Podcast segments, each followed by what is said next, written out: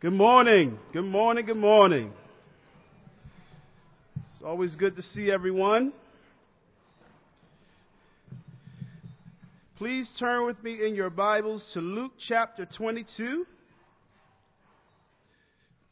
Luke chapter 22. Let's go to God with the word of prayer. And then I have a good message for us this morning. Let's pray. Heavenly Father God, we thank you for this time together. We thank you for allowing us to get here safely.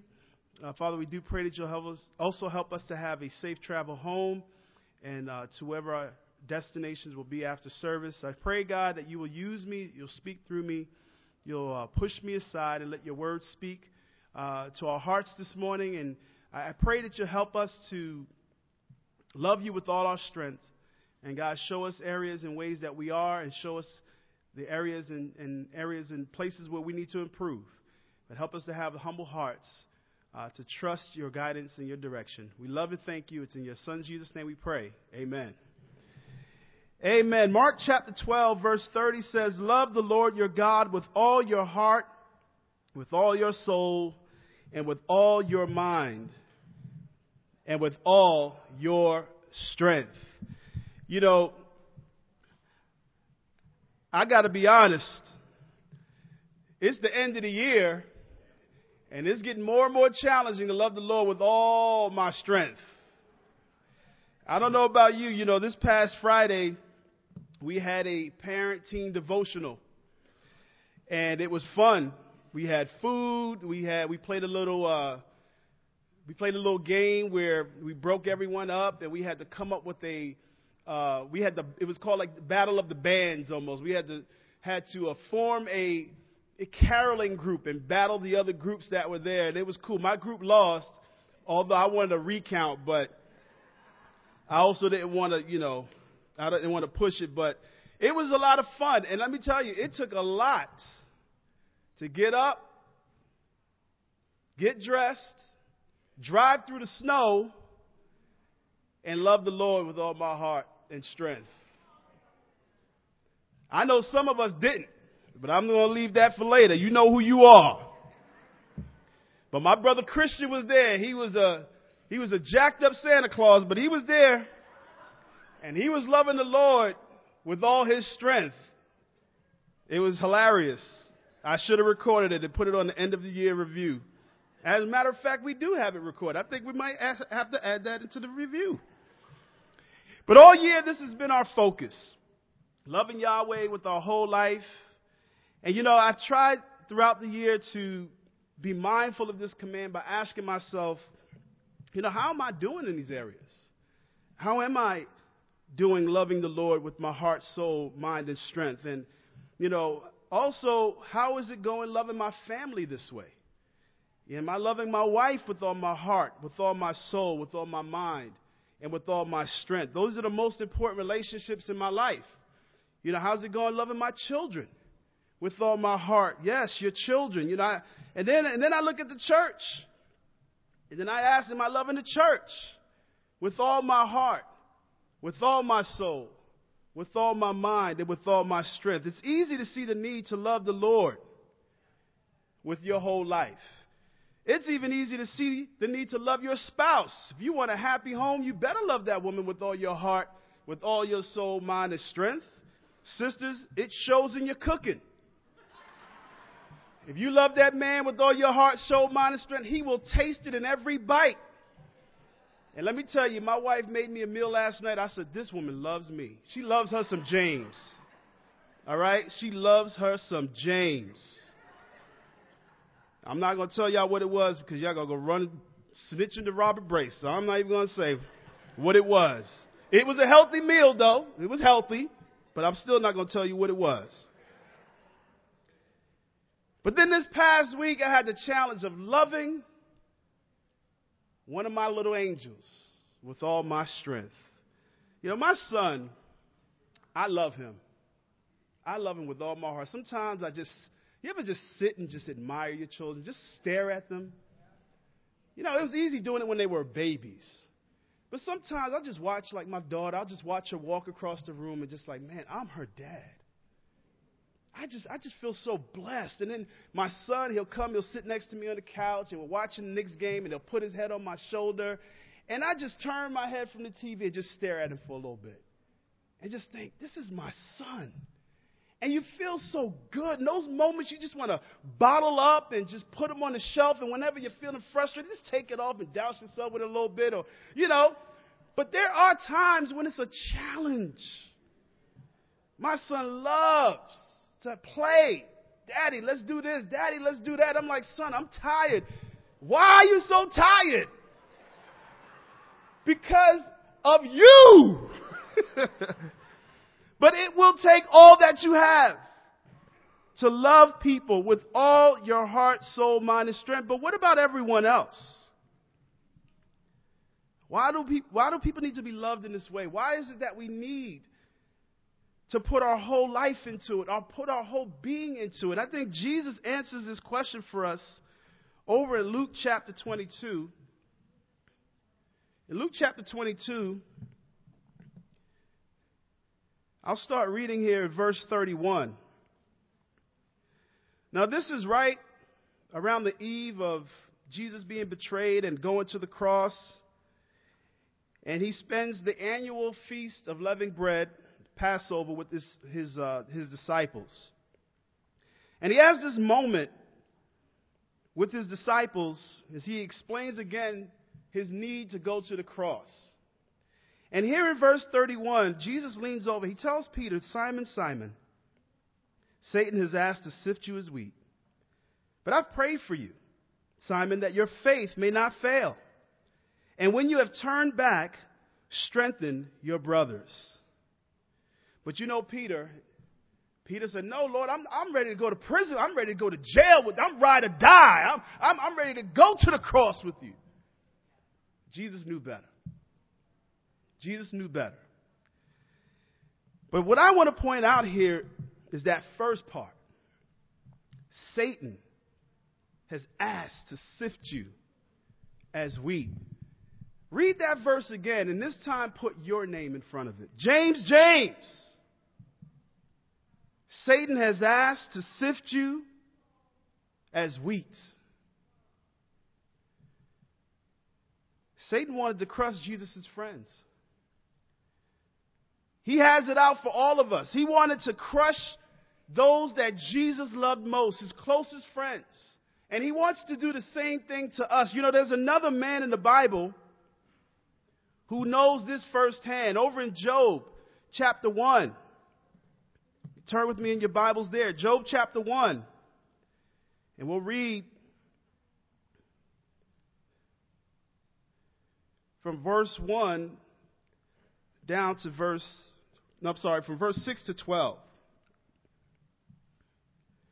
Job chapter 1, verses 6 to 12, it says, One day the angels came to present themselves before the Lord, and Satan asked, he also came with them. The Lord said to Satan, Where have you come from? Satan answered the Lord, From roaming through the earth and going back and forth in it. Then the Lord said to Satan, Have you considered my servant Job? There's no one on earth like him. He's blameless and upright, a man who fears God and shuns evil. See, God knew Satan wasn't roaming the earth smelling the flowers. He wasn't roaming the earth admiring the mountains and the, the vast rivers and, and fishing with his fellow demons. No, Satan was roaming the earth looking for someone to destroy. And so God asked him this question Have you considered Job? Is that what you're here for? And then what does he say in verse 9? He says, Does Job fear God for nothing? Have you not put a hedge around him and his household and everything he has? You have blessed the work of his hands so that his flocks and herds are spread throughout the land. But stretch out your hand and strike everything he has, and he will surely curse you to your face. Satan thought he knew Job. Right here, he's accusing Job. He's saying that as long as you protect him and you bless his life, he worships you. And you know, Satan does the same thing to you and I.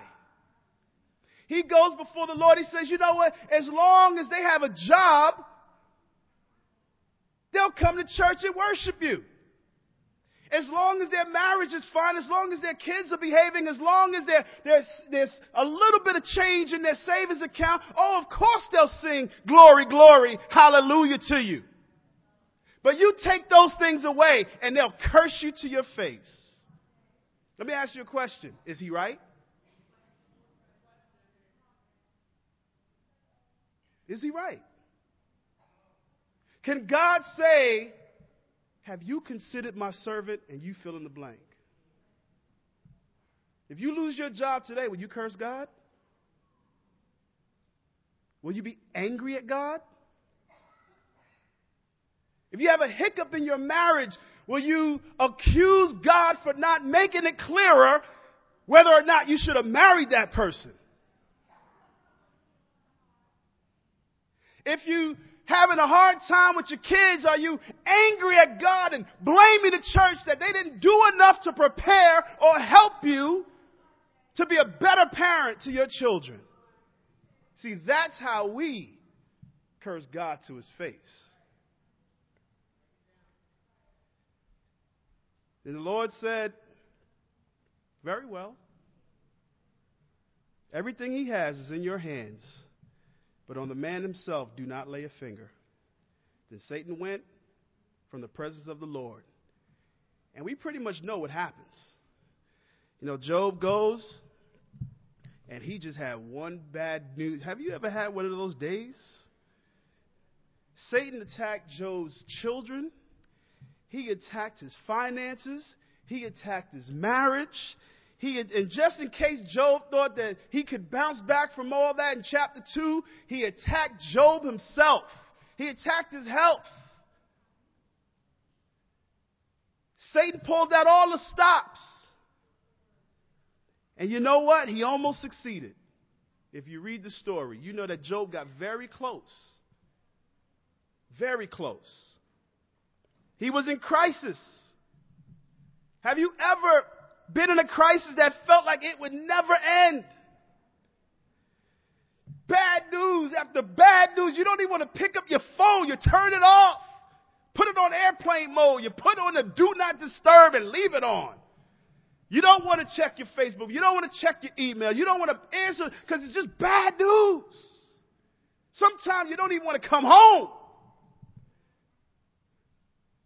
That's the kind of day Job was having.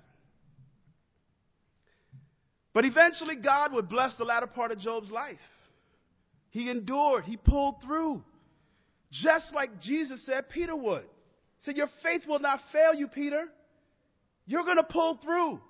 You're going to make it, but you're going to have to go through some things first. But your faith will not fail you. But then Jesus tells Peter that he must do something. Once he endures, once he pulls through. And in Luke chapter 22, verse 32, 22 32, he says, When you've turned back, strengthen your brothers. The title of my message today is simply this Strengthen your brothers.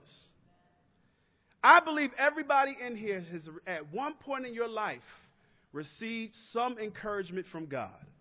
Raise your hand if you did.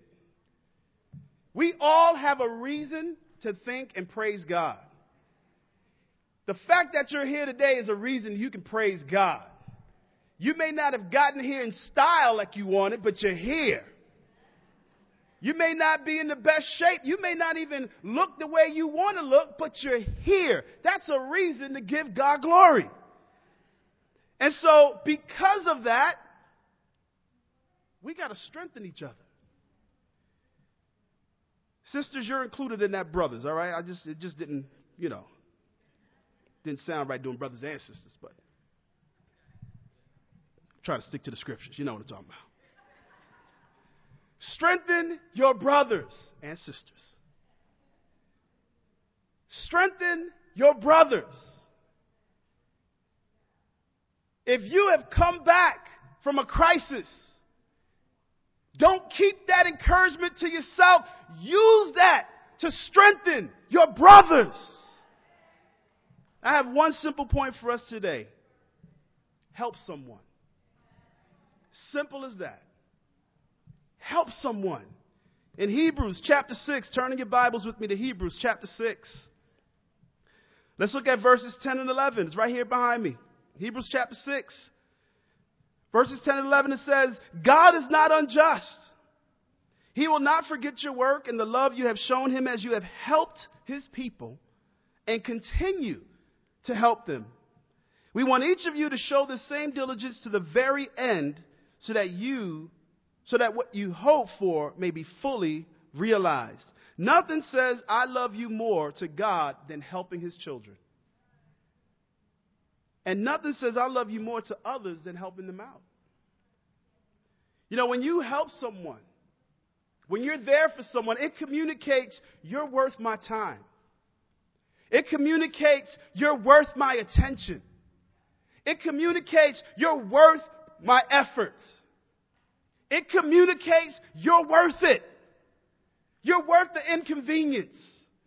When you, when you help someone, it communicates how valuable they are to you and to God. Now you might be thinking, well, James, I want to help, but I don't know how to help. Let me give you a few examples since you're so eager.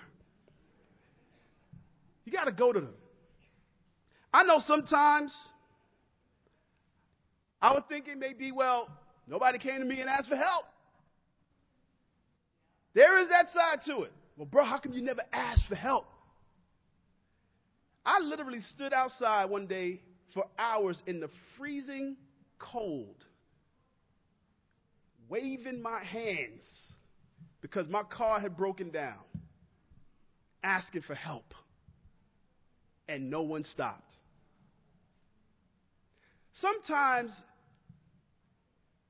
you just got to be looking to help somebody out. Yeah, it would be easier if people just said, Hey, I need help. Can you help me out? But wouldn't it show and communicate love more if you sought somebody out? Like, hey, how's you how are you doing? I was thinking about you. You know, I'm really trying to discipline myself that when God puts someone on my heart, right away, say something, talk to them, shoot them a text, shoot them something, and let them know that you were on their heart and mind. Do it right away. You know, it reminds me of David and Jonathan's relationship. In 1 Samuel 23, verse 15 through 18, it says that while David was at Horesh in the desert of Ziph, he learned that Saul had come out to take his life. And Saul's son Jonathan went to David at Horesh and helped him find strength in God. Jonathan heard that his friend was in a crisis. He didn't sit around and say, well, you know, David need help, he'll ask for it. No, it says he heard when he learned that his friend, and it was his father who was causing his friend the drama. And he went to David to help him find strength in God. You know, this was the last recorded meeting between Jonathan and David. David was hurting. He needed help. His faith was weak. His courage was fading. And his friend went to him. Yeah, I look at this and I thought, man, if Jonathan and David were alive today, I can't imagine Jonathan just shooting David a text, say, hey, you all right? You good? All right. Just wanted to say, say what's up. No, sometimes we got to get up and we got to go to people. We got to get up and we got to go. It's easier for someone to ignore a text message than it is for them to ignore a knock on the door. I remember brothers treading through the snow to go see if another brother, brother's not at church, they're in the snow at that brother's house to take him communion. That's how devoted we are to one another. I remember when I was in college, after one midweek service, I noticed that a brother who had studied the Bible with me was not there. And so I went to the train station. I was on my way on my way home, and I just decided to call him. Picked up the phone. I called him. He answered. I said, "Hey man, I noticed you weren't here, you know, tonight. Are you okay? Everything all right?" His reply was, "Yeah, I don't know about that anymore." I was like, "What? Like, what do you mean you don't know about that anymore?" I said, "Yeah, man, I don't, I don't know about that anymore." Now he was on the phone with the sister who he liked, And she was also trying to find out what happened to you. Where are you? What's going on? And I said, I'm on my way over. And he said, Nah, nah, you know, I said, I'm on my way over. Click. Now here's the thing. The brother lived in Long Island. The last stop on the LIRR is some godforsaken place that I've never been to in my life. I'm thinking, James, you didn't really think this through. But you're in it now, so get in it. And once I looked on the map and he told me the station, and I'm thinking, what in the world? And I got it and I just, for the whole ride, I looked through my Bible and I just underlined scripture. I wrote down, I looked for any passage that I could find that I could possibly share with my brother. And then once I got there, he met me at the train station. We went to his house. We prayed and we read through the scriptures. We got on our knees by his bed and we prayed and I spent the night with him. I'm like, I'm not letting you walk away from God. Because when I was in need, when I was lost in sin, he was right there in my Bible study. He was there to encourage me. I turned back and now it's my turn to strengthen my brother. David and Jonathan had made a covenant with one another. They had a no matter what kind of friendship. No matter if my parents are losing their mind. I know that your relationship is right for me. It's a godly relationship. You're doing the right thing. Jonathan knew God's will for David's life. That's what drew them close together. They weren't close because they were in mischief. They were close because of God.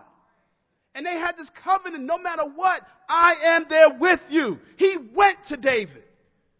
We got to stop being lazy, church. Amen for technology. I love it. I use it all the time. I'm using it right now. But you better believe if one of my friends is in crisis, I'm on my way. I'm on my way because God has encouraged me the 22 years I've walked this earth as a Christian. And you better believe I'm going to give back. I was not going home until my brother in Christ was strengthened.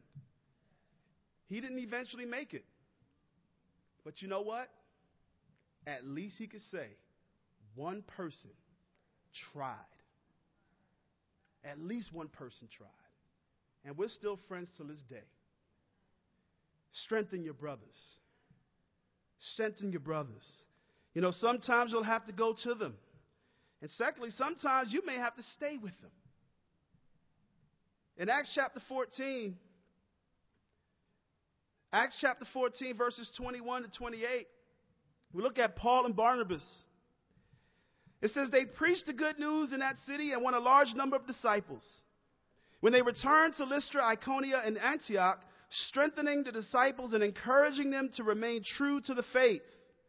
We must go through hardships to enter the kingdom of God, they said. Paul and Barnabas appointed elders for them in each church with prayer and fasting, committed them to the Lord in whom they had put their trust. And after going through uh, Pisidia, they came into Pamphylia. And when they had reached the, the, preached the word in Perga, they went down to Attalia.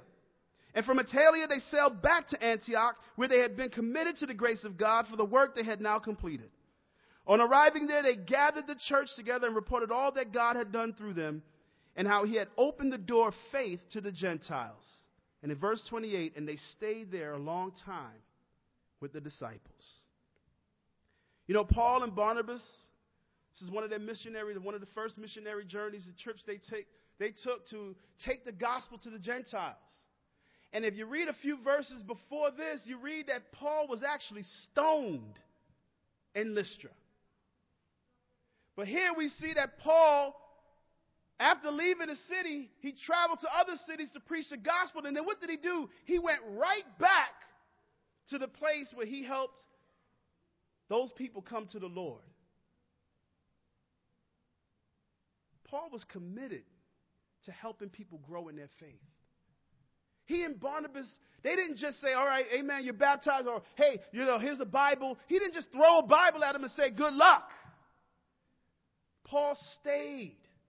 And then they also put elders in place. They put leaders in place to make sure that the people were taken care of. You know, I look at this and I think, man, Paul was physically attacked in one of these places. Sometimes we would avoid places like that. But his love, his commitment to strengthen his brothers was greater than his fear of being stoned again. What personal obstacles do you need to overcome to stay in there with people? You know, maybe they're not physical stones that we're afraid of. Maybe there's some, some criticism stones. Maybe they're, they're gossip stones that you're afraid of, of or maybe they're, they're, they're, they're stones at your, aimed at your character, at your integrity. What do you need to overcome to stay in there and help people? What's the longest you've hung in there to help someone? Yeah, I know sometimes people can be difficult. Sometimes it can come across like they don't want your help. But you know they need your help. You know that they need someone in their life, and it, and it just seems to happen that you're the one who's committed to staying in there with them. But you know what happens when you stay in there? Eventually, they start to come around. And guess who they'll remember for hanging in there with them? You. You. You know, when we help someone come to the Lord, that's just the beginning. Once we dry them off and, and we sing, you know, we sing whatever song we sing after their baptism, we all pose for our pictures, and, and that's just the beginning. Now you got to stay in there and help that person mature in their faith. Some of us would not have made it past the first year as a Christian had someone not stayed in there with us.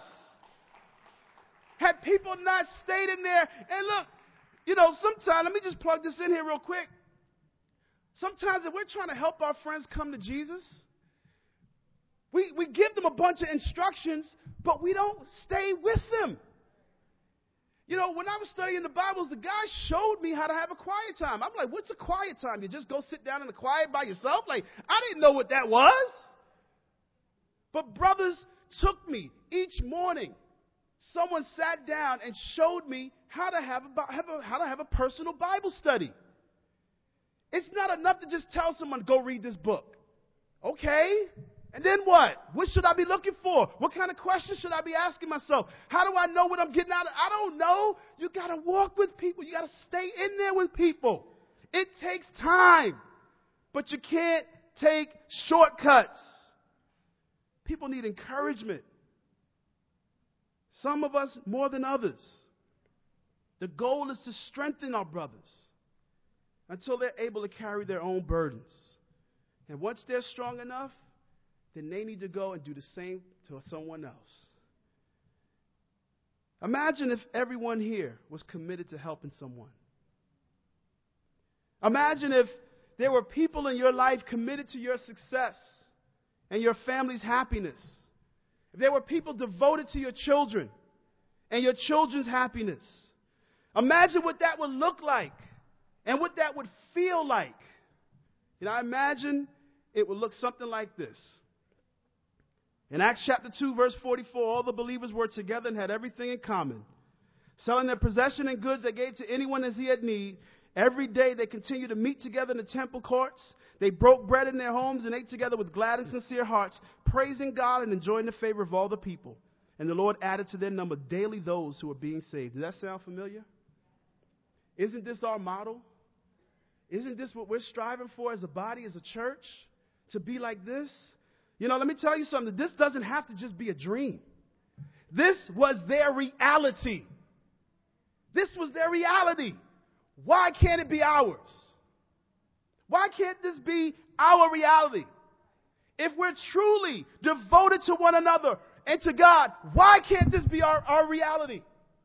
Why can't we break bread in each other's homes? Why can't we have glad and sincere hearts while we're doing it? Why can't we enjoy the favor of all the people? Why can't we be devoted to one another? I don't see why not. If that's their reality, why can't it be ours? I'll tell you why. Because there's some of us who refuse to help. And that's just the God honest truth. It doesn't take a whole lot to help someone it doesn't take a whole lot to encourage someone. I told a brother last week, Bro, I'm glad you're in Harlem. I missed you when you were gone. He, I, I didn't see him. That's all I said. And the brother's like, Bro, thank you so much. I needed to hear that. Now, to me, that was just me saying what was obvious. I missed him. I didn't see him. I missed him. But that encouragement went a long way with him. It doesn't take a whole lot to strengthen someone. It doesn't take a whole lot. In fact, Jesus will be happy if you just help one of them. In Matthew 25, the plane is landing here. In Matthew 25, verses 31 through 46, this is one of many, Jesus, many of Jesus' parables. And this one is pretty, pretty interesting. In Matthew 25, let's start reading together in verse 31. This is called the sheeps and the goats. Now, I'm not here to tell you which one you are. Personally, I'd be offended if I was called either one of them, but I understand what the parable is trying to say here. But in verse 31, it says, When the Son of Man comes in his glory and all the angels with him, he will sit on his throne in heavenly glory. All the nations will be gathered before him, and he will separate the people from one from another as a shepherd separates the sheep from the goats. He will put the sheep on his right and the goats on his left. Then the king will say to those on his right, Come, you who are blessed by my Father, take your inheritance, the kingdom prepared for you since the creation of the world. For I was hungry, and you gave me something to eat. I was thirsty, and you gave me something to drink. I was a stranger, and you invited me in. I needed clothes, and you clothed me. I was sick, and you looked after me. I was in prison, and you came to visit me. Then the righteous will answer him, Lord, when did we see you hungry and feed you, or thirsty and give you something to eat? When did we see you a stranger and invite you in, or needing clothes and clothe you? When did we see you sick or in prison and go to visit you? The king will reply, I tell you the truth. Whatever you did for one of the least of these brothers of mine, you did for me. Then he will say to those on his left, Depart from me, you who are cursed, into the eternal fire prepared for the devil and his angels. For I was hungry, and you gave me nothing to eat. I was thirsty, and you gave me nothing to drink. I was a stranger and you did not invite me in. I needed clothes and you did not clothe me. I was sick and in prison and you did not look after me. They also will answer, Lord, when did we see you hungry or thirsty or a stranger or needing clothes or sick or in prison and did not help you? And he will reply, I tell you the truth. Whatever you did not do for one of the least of these, you did not do for me. They will go away to eternal punishment, but the righteous to eternal life. This is pretty convicting, isn't it? Jesus said, When you help one of my brothers and sisters, you're doing it for me.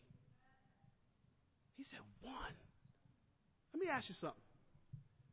Can you help one person? If you can't help one person, then you need to reevaluate your life. He said one. One. He didn't say their whole family. He didn't say a whole town. He didn't say a whole city. He didn't say your neighborhood. He said one person. But then he said, if you refuse to help at least one, then you're refusing to help me. Last midweek was a sobering one, wasn't it?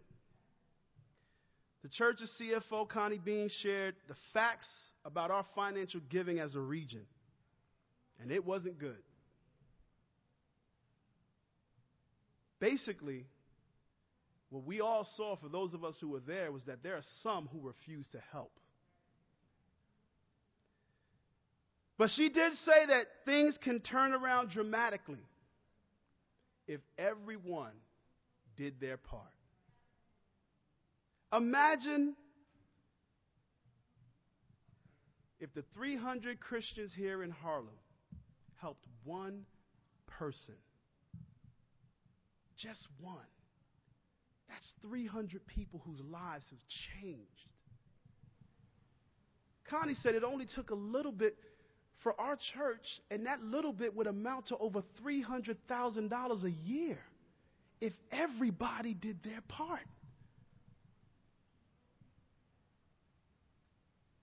No one is too busy. I don't care what your excuses are or how complicated you may think your life is. You can help one person. When you come here, church, on Sunday, that's an opportunity to help one person. God gives us every opportunity possible. When you come to midweek, that's an opportunity to help two people. Because you're meeting people on Sunday and you're meeting people on Wednesday. Not to mention the people on your job. You can't tell me you don't have co workers who need some encouragement, who need someone to just intercede for them in prayer. My wife and I made it a practice that when we go out to a restaurant to eat, we ask our waiter or our waitress, can we pray for you while we pray for our food? One person. As simple as that. As simple as that. I want to challenge you this week to help one person a week from now until the end of the year.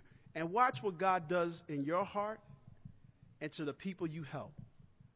Strengthen your brothers. Go to them. Stay with them for a little while if they let you. And then just help one. Just help one. Because I believe a true disciple, one is just the beginning. One is just a fan to the flame. If you help one, your heart will be encouraged to help more. Strengthen your brothers. God bless.